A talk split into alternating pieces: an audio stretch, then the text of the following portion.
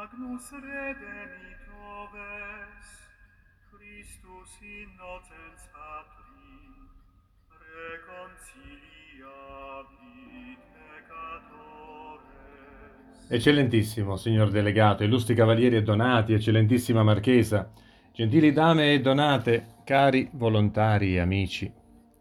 Il Vangelo di oggi racconta della terza apparizione del Signore Gesù dopo la sua risurrezione. Si tratta di un evento ricco di significati e di simboli. Gli apostoli appaiono spaesati e tristi. Hanno visto il Signore risorto il giorno della risurrezione, ma ora non sanno cosa fare e guardandosi in faccia tra loro, privi di speciali segnali da parte del Maestro, fanno ritorno al lavoro che avevano prima di divenire apostoli di Gesù. Pescare. Sembra quasi che la loro missione si sia arrestata e si sperimentano la delusione che il genere umano prova quando vede sfumare le proprie aspettative, quando ciò che desiderava non trova realizzazione nei tempi prospettati. È la stessa condizione psicologica che alcuni fedeli affrontano. Gesù è risorto e va bene, ma noi che dobbiamo fare?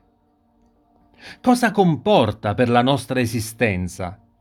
In ultima analisi, che ha a che fare con la praticità della nostra vita ordinaria? Gli apostoli, guidati da Pietro, sperimentano sulla loro pelle e a nome di tutta l'umanità che vi è uno stretto nesso tra la vita di fede e la vita pratica di ogni giorno, tra la fede nella risurrezione e la quotidianità con tutte le sue necessità. Il lavoro della pesca, al quale gli apostoli ritornano un po' disillusi, non assicura loro tutto quel sugo che si attendono. La loro vita, dopo aver conosciuto il Signore Gesù, è cambiata. E ciò che prima era fonte di soddisfazione e di guadagno diventa ora insignificante e vuoto. Il Signore Gesù, apparso come misterioso uomo sulla riva del lago di Galilea, grida agli apostoli sulle barche di gettare le reti dalla parte destra. E sì, lo fanno. E la pesca diventa miracolosa.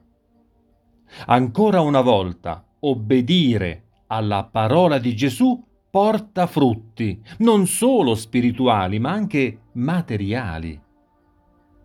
Gli apostoli imparano ancora una volta che senza il Signore non possono fare nulla e che solo obbedendo alla sua parola potranno avere il giusto successo per la loro missione, missione che è e resterà sempre quella di essere pescatori di uomini. Alla fine, essi pescano 153 grossi pesci. Resterà sempre un mistero questo numero così preciso. Tuttavia, nonostante il pescato sia stato abbondante, sarà il Signore Gesù a provvedere alla cena di quella sera sulla riva del lago.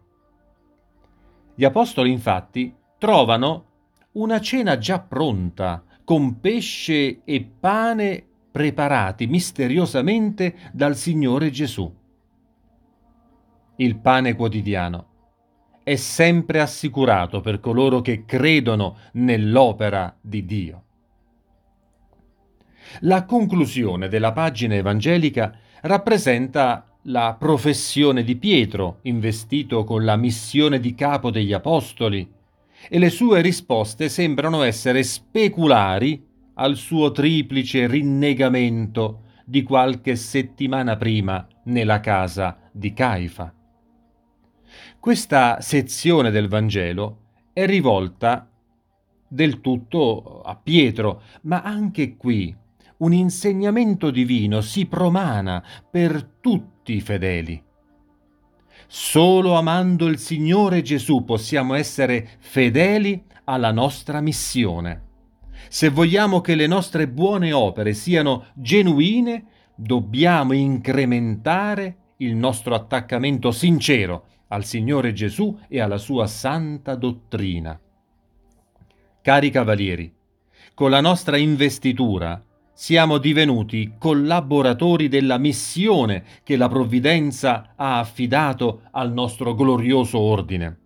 Si tratta di un impegno che implica sempre un'estrema fedeltà al Signore Gesù.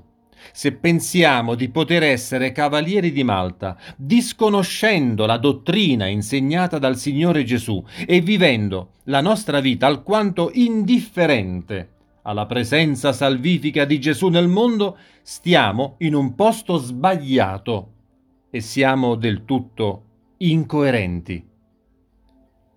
Sia lodato Gesù Cristo. Amen.